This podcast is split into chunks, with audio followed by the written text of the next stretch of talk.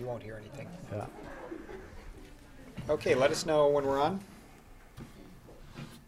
Stand by and go ahead, please. Welcome to the Serious Security Seminar for March 30th, 2016. Today I'm honored to introduce Professor Chris Kanich, who comes to us from the University of Illinois at Chicago, where he does work in technosocial aspects of security and privacy. He is trained as a computer scientist, but looks a lot at where security and privacy issues go beyond what we can simply address using technical means. He got his PhD at the University of California, San Diego, where he worked with Professor Stefan Savage, recent recipient of the ACM Infosys Award. And however, before he went to UCSD, Chris was an undergraduate here at Purdue. So for any of you who are undergraduates, you know, you do really well, study well in security, and look where you can end up. So with that, Chris. Yeah. Thanks very much, Chris. Yeah, if you do all of those things as Chris mentioned, you could very happily come back to Purdue. I'm very, very happy to be back here today to give you this talk that I've entitled Bottom Line Security. So, as Chris mentioned, I'm here from beautiful Chicago, just a couple hours away, where I've been as an assistant professor since 2012. And this talk is really about, we're going to look at the bottom line that's involved in security, like what's really going to be the most meaningful thing that we can look at a socio-technical level, just zoom out as far as we possibly can from the things that we're focusing on at a technical level and really see those impacts at a broader level. So one really, really quick fun exercise that I like to do, you know, when you do intro to computing type classes is, you know, if a clever attacker sees this door with all of these really, really nasty locks on it, what is the clever attacker going to do when they are faced with this type of defense? Anybody? Break the door. What's that? Break the door. Break the door. Break the door is definitely one. Easy thing to say is, oh, instead of looking at those locks, we're just going to go after that hinge, right? The clever attacker is not going to worry about your defense because their goal is not like, oh, I really, really want to be the first guy to break this amazing pin pad lock. They want to get to what's behind that door. So they can attack the hinge on that door. They don't even have to attack the door itself. They really just want to get into that system. And so this is one point that I like to try to drive home where defense is harder than offense. We need to place a perimeter around what we're looking at and say, what is it that we really want to protect? Because we put these mechanisms up, but it's not the security mechanism itself that the attacker is interested in. They're interested in the thing that you're actually trying to protect.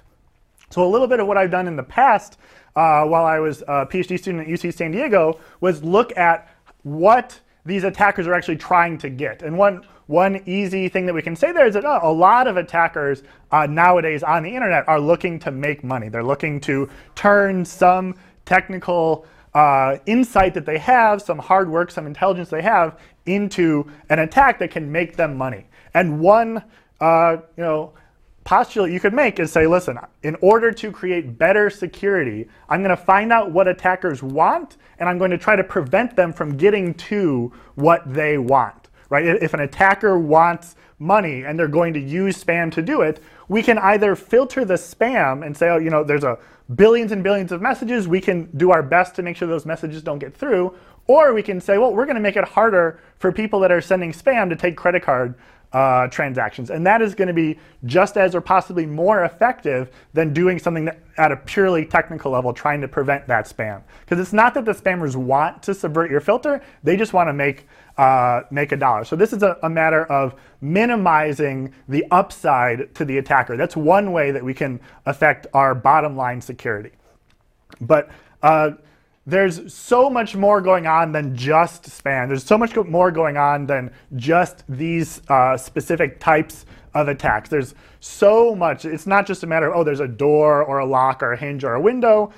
When you see the interconnectedness that we have online today, you see ridiculous numbers. You see that Facebook analyzes graphs that have 1 trillion different edges in them. And that sounds really, really cool. It's really great to be able to do this data mining at that level. But when you start thinking with this adversarial mindset, you start thinking about the security aspects of this. You say, uh-oh, like there are billions of different vectors that I need to be able to defend against, and try to say, oh, is there a way for them to make money this way? Is there a way for them to gain an advantage that way? It becomes really, really tricky. So the attacker ends up at a advantage in this situation where they are just going to be in a much better situation than we are as the defenders. There's more of them than there are of us, and this becomes a resource constraint, a hard resource constraint. We, as researchers, as people who are trying to do cybersecurity, can only devote so much time to preventing this attack or preventing that attack or preventing the next one. We're fundamentally limited in this way. So what we've done in the past and what we do a lot is we say, okay, these are the attacks that an attacker is going to try to do. They're going to try to infect a machine. They're going to try to exploit a vulnerability. They're going to try to knock a machine offline via a DDoS attack. And we can understand a lot about how they do that, why they do that, and minimize how much success that they're going to get.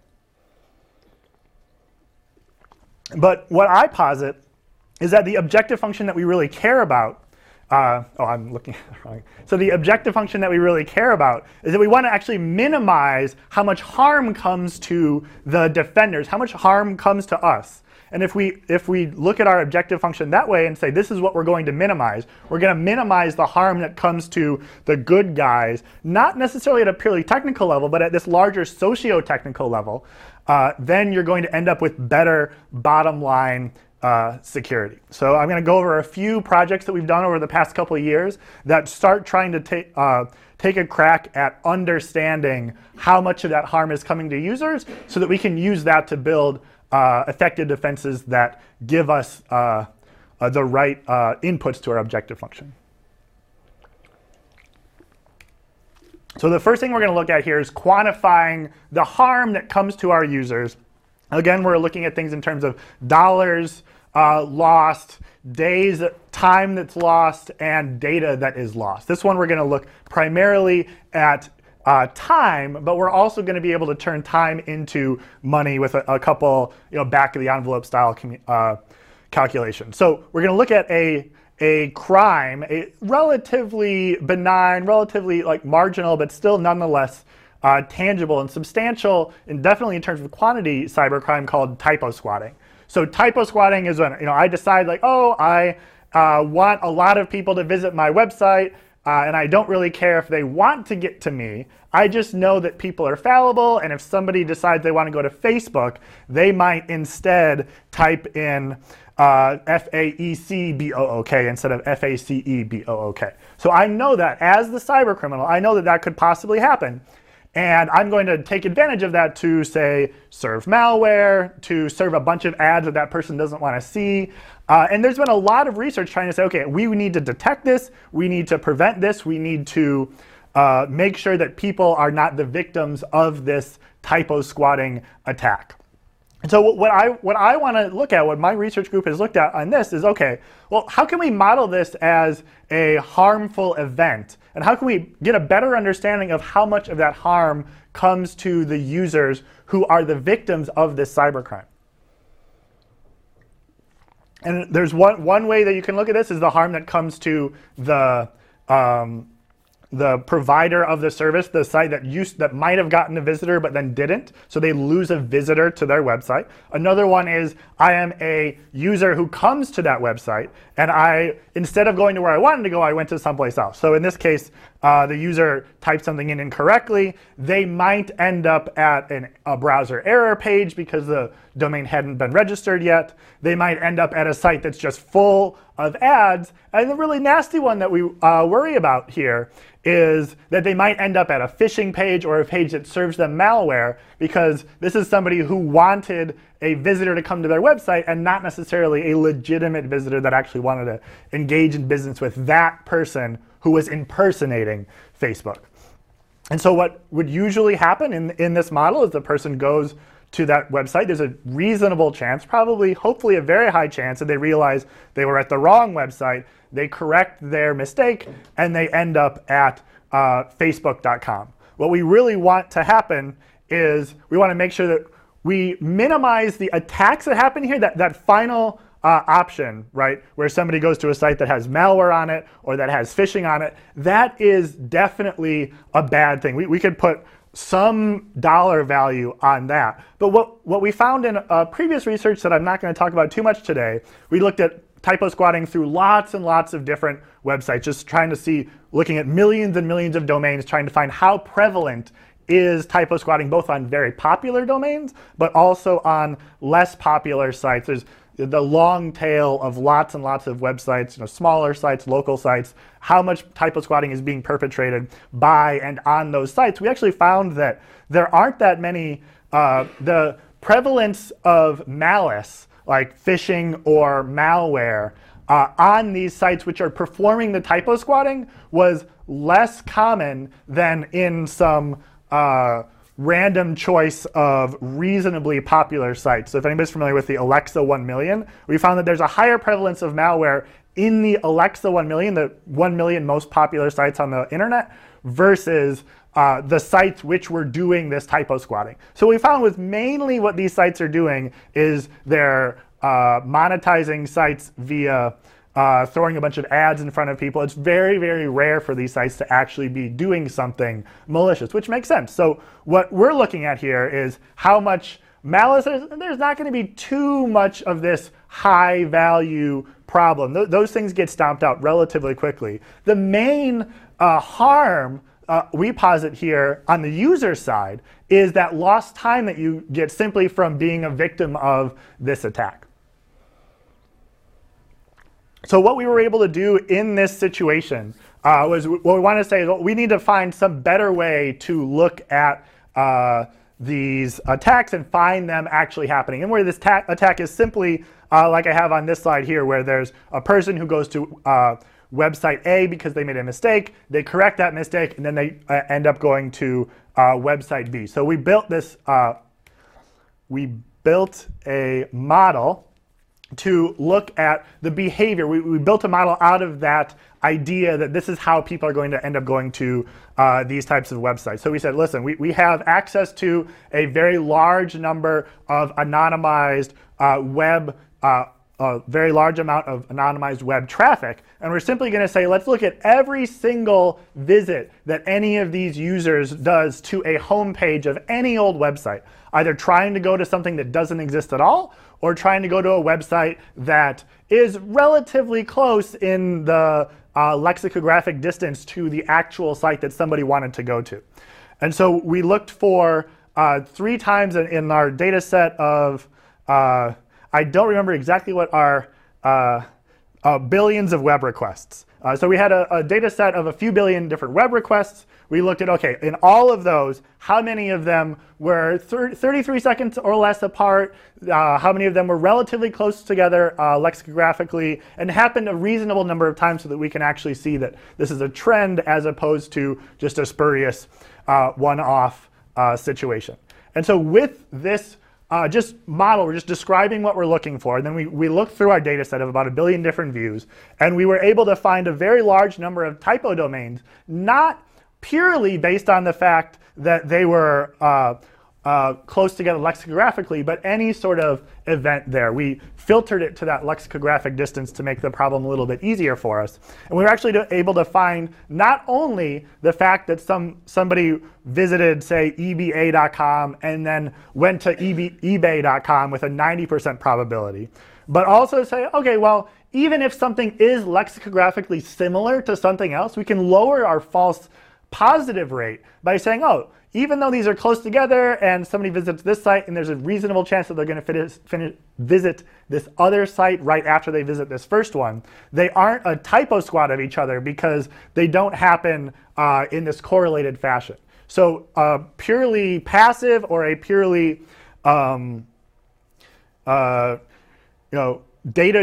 so purely just looking at the lexicographic data, you wouldn't be able to find this behavioral correlation that we found in this data set. So we were, once we have this idea of what are these different typo squats that actually happen, not only do we have the idea that, oh, we actually do see this EBA.com and this eBay.com and lots of users that went to this site, there's a very, very high chance that they meant to go to this other site. We can say we have these typo squatting events and we have the time frame that they happen. So we can actually say at time t equals 0, the user typed this thing in. At time t equals 1, the user typed this next thing in to go to a different site, and they ended up where they wanted to, or they didn't, and they had to go and look at some other site. So we were able to question, yes? Yeah. How you collect this data? This is anonymized data we got on a tap on a moderate-sized university network.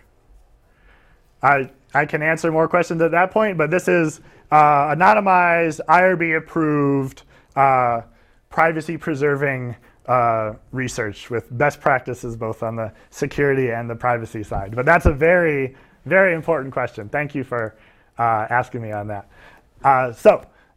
Looking at these typos. So now we have these 34,000 different events that we're looking at.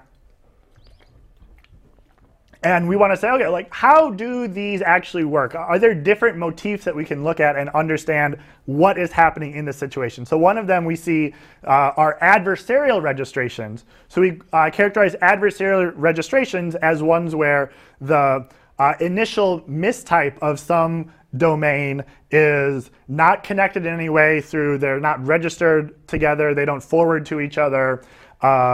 They aren't registered by a brand protection agency. These are sites that are going to have a reasonable, a non-negligible chance of being malicious, of simply being a parked site full of ads.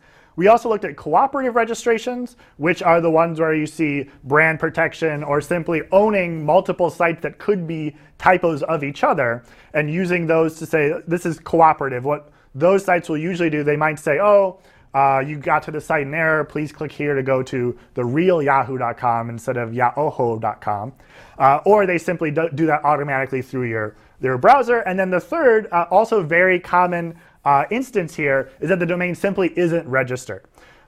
So looking at these three different types of typos, you can see a user could go through any one of these three different typos depending on what it was they typed incorrectly.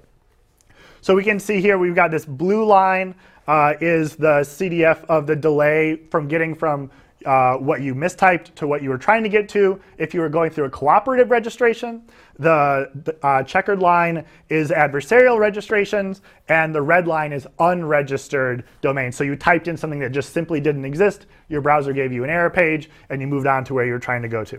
The first thing that we see in this data is that there's a huge difference between these cooperative registrations and everything else. And this makes sense. When a computer can correct this mistake for you, it can do so very, very quickly. The long tail there, where 80% of them happen immediately, the long tail ends up being where there is something that is registered, but it requires the user to do some sort of input, some sort of interaction, and that causes something that's cooperative to still cause some delay. So that number, there's a very big difference between those two sets. But actually, when we look at the difference between the adversarial registrations and things that are simply unregistered, there is a very small difference between those two sets. So this is basically saying if somebody pops up a whole bunch of ads in front of a user, or if someone just pops up an error message, one of those isn't causing a user to waste more time than the other one. This isn't this isn't a substantially damaging attack to just throw a bunch of ads in front of somebody. They will find the site that they're going to at roughly the same, in roughly the same amount of time. The other situation that we're going to look at, not only are we looking at how long it takes a user to get to the site that they wanted to get to, but we also want to look at the success rate of the user finding what they're trying to get to. I'm trying to find out how often will the user who mistypes this domain, because with our intent inference technique that we talked about earlier, we can know that there's a really, really strong chance that somebody who went to this super unpopular website that is a mistype of a relatively popular website, we knew that they were trying to get to the intended website. We know what they were trying to do. So we can say, oh, in the situations where they didn't get to where they were trying to go, we want to get there, or we want to find out what that success rate is. So this distribution, I'm a little bit behind where I need to be. Okay, so let me back up just one quick moment. So this distribution is actually the full per, this is a scatter plot of the full per pair domain success rate for each individual domain that we saw in our data set, both in terms of how often that typo happened and how much delay, what's the average delay caused by that typo. And when we look at the average unregistered typo delay versus the average adversarial delay, we see that there's a very large distribution, or I'm sorry, this is just the unregistered typo delay. There's a very large distribution where users will actually get to the site that they wanted to get to faster if they went to an adversarial site versus an unregistered site. So there's a lot happening here that's not really substantially harmful to a user. If we look at the success rate difference between the two, we see that there's a much larger chance that users will have a lower success rate getting to the site that they intended to get to. This actually, I'm sorry, this is the loss rate, so the opposite thereof. So there's a large number of people that aren't getting to the site that they intended to get to, but there is a, most of them are getting there relatively roughly with the same amount of success. So you are losing visitors, but there isn't a very, very substantial amount coming in there. And now that we've looked at the loss, we looked at the harm in this situation from the time lost for the user and the visitors lost for the website. And we can actually turn those values into a loss of revenue, a loss of value, a loss of economic value for the people in this situation. So we want to change those in. So if we want to turn lost visitors into lost revenue, we can talk about the lost cost to acquire a user. So if I'm going to advertise online, I'm going to have, there are studies that'll tell you, oh, to acquire a customer for a certain type of business, it's going to cost you this much money to put display ads in front of somebody and actually get somebody to show up and start using your website. If we use those studies and those values to turn lost visitors into lost value, we see that, oh, we're losing between $1.8 and $13 million in prospective visitors. So this is what the entire United States population would have had to do, would lose in economic value because they weren't able to attract those visitors to their website. So this is the drag on the economy as a whole, right? Our multi-trillion dollar economy, the drag here is on the $2 to $13 million level. So this is not a large number in the aggregate. And if we also look at the time lost for the users, so users who are a victim of this attack lose time. They waste time that they could have spent, you know, visiting that website that they really wanted to go visit. And depending on what averages we're looking at, we actually see that if users get to their intended site faster, then they've saved money. So the loss here is actually this negative value. You see that there's a negative $4.5 million loss because these people are perpetrating this attack. And it could go up to $40 million depending on what estimate we're using here of lost productivity. And we turned that time value into an economic value, into a money value, simply using US average wage. That's, you know, these are very, very rough ideas, but we're still getting an order of magnitude idea. Is this a $1 billion problem? Absolutely not. No, it's maybe $1 million, like $10 million problem, but in the aggregate of the entire US economy that we're looking at here, that becomes relatively small potatoes. And so another interesting aspect we can look at here is what is the negative externality ratio for defenders. So if I was going to instead register these websites myself and prevent these malicious people from taking these visitors from me, wasting these people's time, my negative externality ratio here is something like 5 to 1, which is lower than nonviolent crime. So this is not as bad societally, economically, as something like white-collar crime, and it's nowhere near as bad as something like violent crime, something where there's a huge negative externality for society because there are people that are perpetrating this attack. And you can also contrast this with spam, where the negative externality ratio for spam is actually really, really high. So because there's so many people that are trying to get these unsolicited messages into people's mailboxes, there's a 100 to 1 ratio there, where for every $1 that a spammer gains because they were able to get you to buy their product, $100 were being spent on anti-spam or lost productivity because I had to filter through this email message, all of that stuff. So that's a very significant cost. So in terms of in the grand scheme of which cybercrimes are more damaging, something like spam comes out way, way ahead of something like typo squatting. So yes, but maybe because the adversary is still not using their the thing that is available to them using typo squatting to the fullest extent. While in spam, they already understand they are doing that for like 20 years, and so they understand how the money works. But here they haven't yet made themselves good enough. So I think that's a really interesting point. I think most of all to me, and that there's this value extraction step. There's this I call it like the last mile of cybercrime. That you can do a lot of things online, but the hardest step in a lot of these schemes is turning something digital into some actual economic value in your hand. That's something that's very, very hard.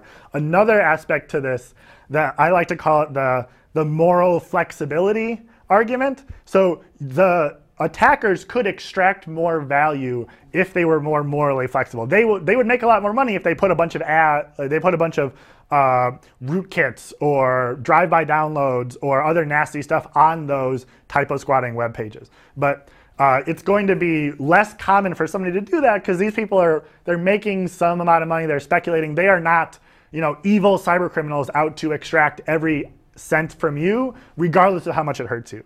These are people that are doing online marketing. They aren't really interested in breaking into your computer. But that's a good point. They could make more money. Any chance we're comparing apples to oranges by virtue of the fact that the data you based your typo squatting on is in a university environment where students are fairly enlightened versus a greater group where you look at the spamming, where you can have a lot of people across a social, economic, around-the-world situation. And as he mentioned, maybe the bad guys haven't figured out that typo setting could be pretty lucrative with the right audience. Yeah, so our ecological validity is limited in that case. We are not necessarily looking at a full cross-section of United States internet users. We are looking at a relatively distorted subset of those users. And so I definitely think that could be the case, that these users are savvier. They can type something in faster. So if we looked at differently abled users, we looked at an older population, the delay might end up much, much longer. I don't have some slides in here, but I do have slides where we split out mobile versus non-mobile, so desktops, laptops. And there's a very recognizable difference, but it was not immense. So you can use that as a little bit of a proxy for differently abled users. I know I'm probably roughly as fast as maybe a differently abled person when I'm on my phone versus if they were in front of their own typical device. So I definitely see that as something that would change our numbers, but I would not worry too much about it because we're looking at something that ends up as orders of magnitude. Like if the delay went from an extra 10 seconds to an extra 50 seconds, I don't think that would turn this $1 million problem into a $1 billion problem. But that's also really, really on point. Thank you for bringing that up. So the next project I'm going to talk about here is looking at the ecosystem harm. So on the internet, one thing that we all love is free stuff. Like, we get so much free stuff on the internet. We get free email, we get free social networking, we get free news, we get free information, we get all this great stuff. And one way that this is supported is this trick called affiliate marketing. A lot of online publishing, say that there's this website I love called thesweethome.com. It's a great place to go to see, you know, what is the one best juicer to buy. And what the way that this site works, they don't serve ads. They do all of their reviews totally without, you know, taking a bunch of payola. This site makes their money by saying, okay, when you click on this button right here that says go buy this amazing food processor at Amazon, and if you go to Amazon and you go buy that product, you will be giving a kickback to that website because you bought it after clicking through on that ad. That is affiliate marketing in general. When you convert, when you go and buy something, they go back and pay the website that drove that traffic to the online retailer. So the ecosystem here is web users want free stuff, publishers want to give away free stuff, but also still monetize the effort and the value and everything that goes into creating that free product. And then retailers are saying, oh, I want more people to come to my website. I want more people to buy things. And so I'm going to pay publishers to provide free things in the hopes that one of these users are going to come and buy my product. So affiliate marketing fraud here is an attack that has minimal technological ingenuity involved. But what it does here, so the basic idea, I'll talk about it in a minute, is that somebody can swoop in and say, oh, even though I'm not advertising, even though I'm not giving you all this information about food processors, I still want, whenever you go to Amazon to buy something, I want to receive that kickback from Amazon because I drove the traffic to Amazon. And so if this attack were really widespread, it would endanger this ecosystem that we have, where you can provide free content without putting a bunch of noisy ads in front of people, do actually some good effort and give that to people. And the question is, you know, this could be a very widespread attack. There are other research results showing that this happens pretty often on the web. There are a lot of people that are trying to perform affiliate marketing fraud, but we don't actually know, are they making money? And this is how much success the attacker is getting. The other question is this endangering, excuse me, our free content? Is somebody who is putting the effort in to be a legitimate affiliate marketer, are they losing out because of the attacks that are happening? And if they're not losing out, then you can worry about, oh, maybe Amazon is paying more than they need to attract these users, but we'll let Amazon deal with Amazon's problem. We're going to see whether this is going to endanger the small publishers that are relying on affiliate marketing to provide these free services. So the basic idea for affiliate marketing fraud is I go to Amazon. So I visited thesweethome.com. I found out, oh, this food processor is awesome. I really want to buy it. And I went over there. I clicked through, and now if I buy this or anything at Amazon in the next 24 hours, that advertiser, that affiliate will receive some, you know, 0.1 to 3% commission for causing that sale. If instead of immediately buying it, I just go and visit a whole bunch of different web pages, what one of those web pages could do if they're a little bit unscrupulous is they could say, well, I'm going to have some invisible little pixel load up the Amazon web page, you know, in the background, in some small iframe, and put my own token in there saying, oh, I'm the person who drove traffic to Amazon. If this person buys anything from Amazon in the next 24 hours, then I get the value, even though I wasn't putting it forward to drive that traffic. I was just saying, oh, I know that there's a visitor to my website. I'm going to trick their computer into dropping this cookie on their machine to get that value instead of allowing that legitimate marketer to do so. So they drop their cookie. I eventually go back and buy it. And even though the legitimate affiliate marketer is the one that inspired me to buy it, this fraudster is the one that would be deriving that value, some small percentage of that order total. So again, we're going to use the same data set, a nice anonymized web visit data set that we have there. Looking at 164 different affiliate marketing programs, my fantastic PhD student Peter Snyder went through and manually collected what it is that each of these affiliate marketing systems are using for keeping track of the fact that a user clicked through.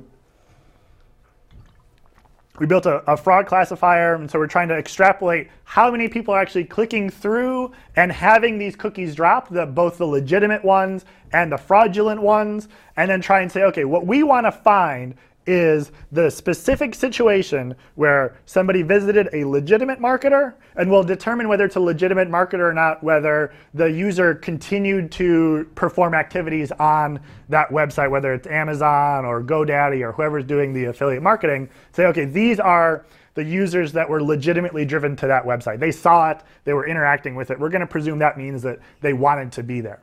Versus the illegitimate ones where we see the page opens, but there's a small or 0% chance that the user actually continues to interact with that page. That's our indicator that that person was actually driven there fraudulently. If they go there and then immediately leave, we're saying that was probably fraudulent. So we want to say, okay, how often does somebody visit the legitimate advertiser, not purchase something, and then go ahead and visit the illegitimate fraudster and then go and purchase something? Because that's actually where value is being pulled out of that affiliate marketer's pocket. If it weren't for that, then this isn't actually causing harm in the ecosystem. It isn't actually endangering affiliate marketing from the publisher's point of view. So what we found in our data set was about 15,000 different referrals at Amazon, definitely the big one in here, that everybody else's relative noise compared to Amazon. We found, if we actually just look at those referrals, there's a very substantial set, right? 3,000 out of 13,000 is a pretty big number in terms of honest versus fraudulent. But if we actually look at the conversion events, there were these 15,000 different conversion events. And again, this is where we're going to say, when we see somebody click on the checkout button, that's going to push them through to a SSL site. We can't see anything about whether they actually chose to buy that, but we're going to use that as a rough proxy for somebody was probably going to go and buy this. There's a reasonable chance that they did that. So we just make the simplifying assumption that that is a conversion event that we want to track. And we found out of the 15,000 conversion events, 174 of them were fraudulent. So this was somebody who was able to successfully, say, defraud Amazon, but none out of those 15,600 were actually stolen. We never saw somebody go to a legitimate affiliate marketer and then have that cookie stolen by some fraudulent marketer and then create value for themselves. So this is defrauding the provider, but it's not defrauding the publisher. So even though there's a large number of these fraudulent transactions, we're still not seeing a substantial amount that are causing damage for that ecosystem of how can you trust that affiliate marketing will give you a fair shake. And this is also, it's better for us to look at that because Amazon, all these providers that are providing these affiliate marketing programs, they have a lot more visibility than we do as passive network monitors. They have a lot more that they could do to detect those fraudulent transactions. So those 174 we see there, we have no idea whether any of those were paid out by Amazon. They can actually take a look and say, oh, none of these people are looking at the same object. They're not buying the thing that they click through on. There's a lot of ways that Amazon at all can minimize the impact of those fraudulent transactions. So the last project I'm going to talk about here is looking into, if we know how much harm comes to users, what good is that, right? We don't necessarily, we can't immediately do something simply knowing, oh, this isn't that big a problem. Maybe when we do find something that is a bigger problem, how can we use that insight to give us an idea of what the heck is going on and make our cyber security a little bit better. So in this project, we looked at something we call credential-based privilege escalation. So one common situation is, oh, if I create an account at almost anything that's not, say, an online bank or an email service or Facebook, the only thing that I need in order to reset the password to that service is access to the email account. Like if you had access to my personal email account, you'd be able to get into my Amazon account, you'd be able to get into you know, all sorts of different accounts that I have, because your email is just a default password reset. So having access to the email is roughly equivalent to having access to every single account that the user runs through that account.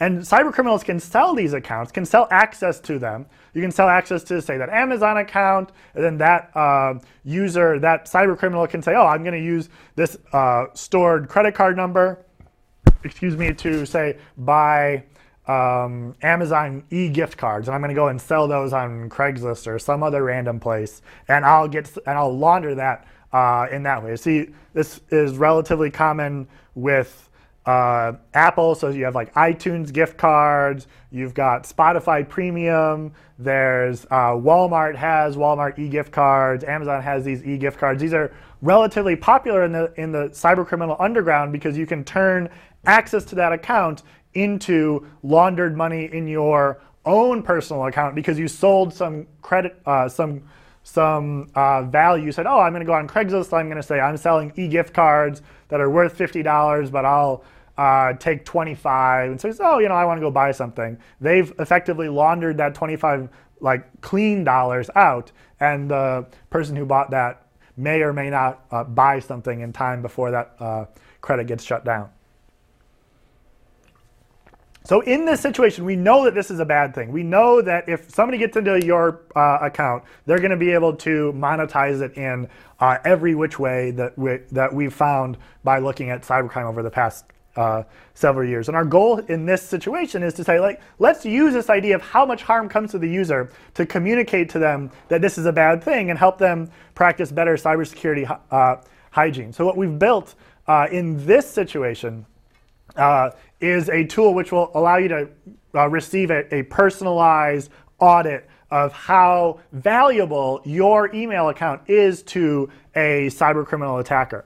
And so the vulnerability intrinsic in this idea of having a primary email account can be shown to the user not just as some statistic that shows up in an infographic, but as a personalized piece of data saying, not just any account, not just the average account, but your account. Your account is worth this much to a cyber criminal. So we went through a decent process here trying to gather a bunch of data. This one is isn't using the same data set we had before, so this is something that's active. We have a website, cloudsweeper.cs.uic.edu, where we have a few different research projects that we ask people to participate in if they want to see what's going on here. And so what this project, what this specific account theft audit tool will do is it will say, okay, well, we're going to find which free accounts you have access to.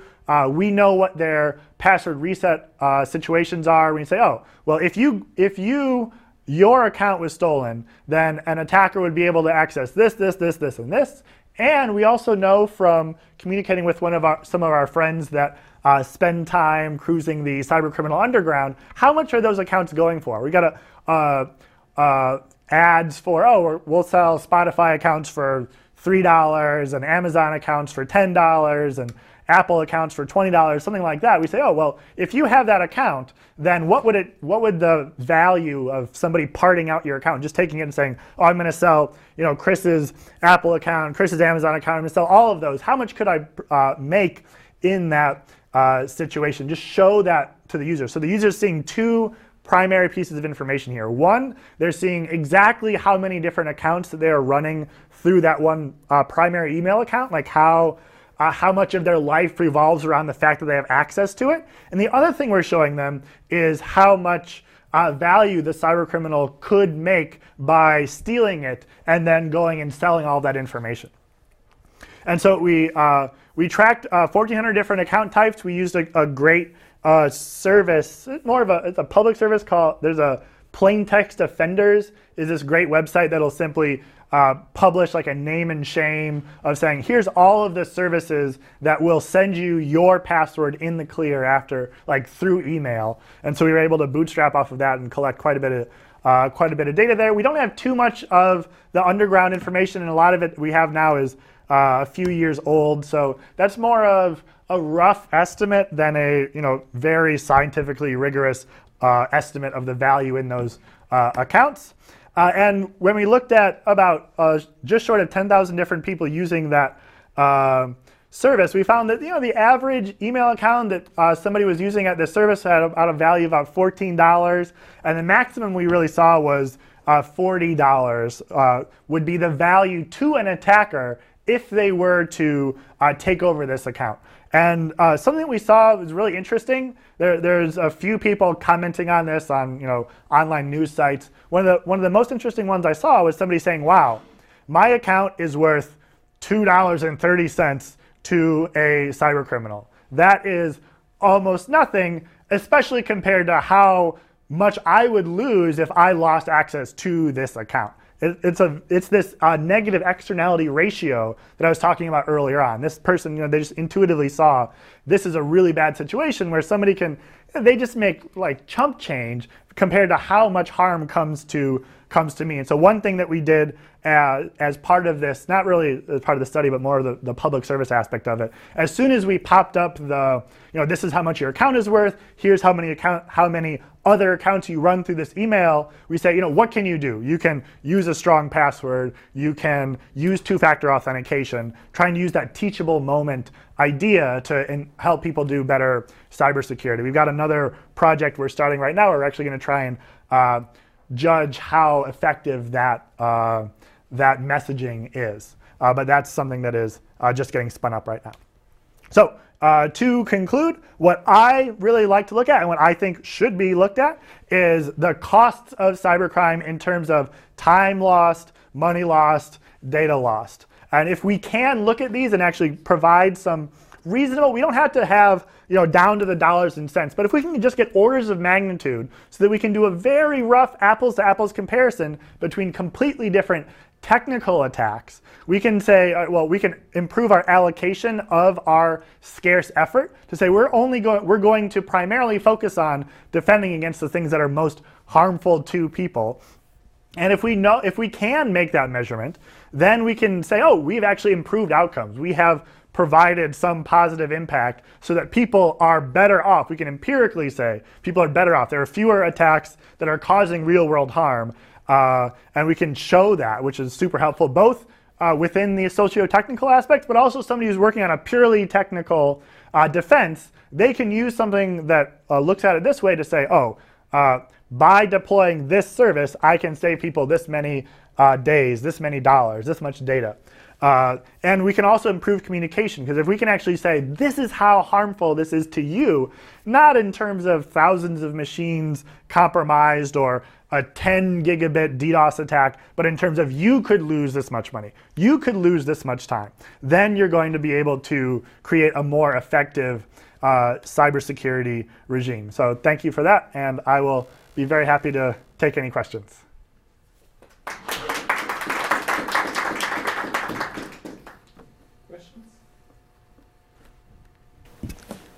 So I had one question. Yeah, so did you, for the second aspect, did you convey the results to Amazon to see what they have to say? Not unless Amazon is reading the workshop on the economics of information security now. Okay. Yeah. Presumably somebody there is, but whether they would take that back to you. I have a question. In the first section, you really didn't look at the costs associated with malware. Was that because you were able to, that this typo squatting, that just wasn't a common use of it? Yeah, so we had a USENIX security paper in 2014 where we looked at a lot of the typo squatting in the long tail. And so we looked at both on popular sites and then on less popular sites, and the occurrence of malware based on something like Google Safe Browsing was practically non-existent. So that's why we didn't include that as a factor in our that aggregate value at the end. Once things become that rare, it becomes very hard to factor them into the aggregate. That's a so one thing that we haven't looked at yet, but we are, or what we're trying to look at right now, is cross-brand typo squatting. So something where like there is damage to a specific actor because somebody else was typo squatting on their name. So it's one thing if some so there's somebody who put a bunch of ads in front of a user. They're just trying to make a buck by putting these ads in front of a user. But if somebody is actually saying, oh, well, I'm Burger King, and I'm going to typo squat on, you know, West Lafayette McDonald's.com, there's a significant potential cost there if they are able to do that successfully. And so that's something that we're looking at right now, where that's another factor in that value, that damage that comes in, where instead of an attacker that's just doing this generic attack, where it's something that's actually targeted, saying, I'm going to use your brand to bring value to my specific brand, where there's a much clearer idea of malice than a generic, you know, domain parker.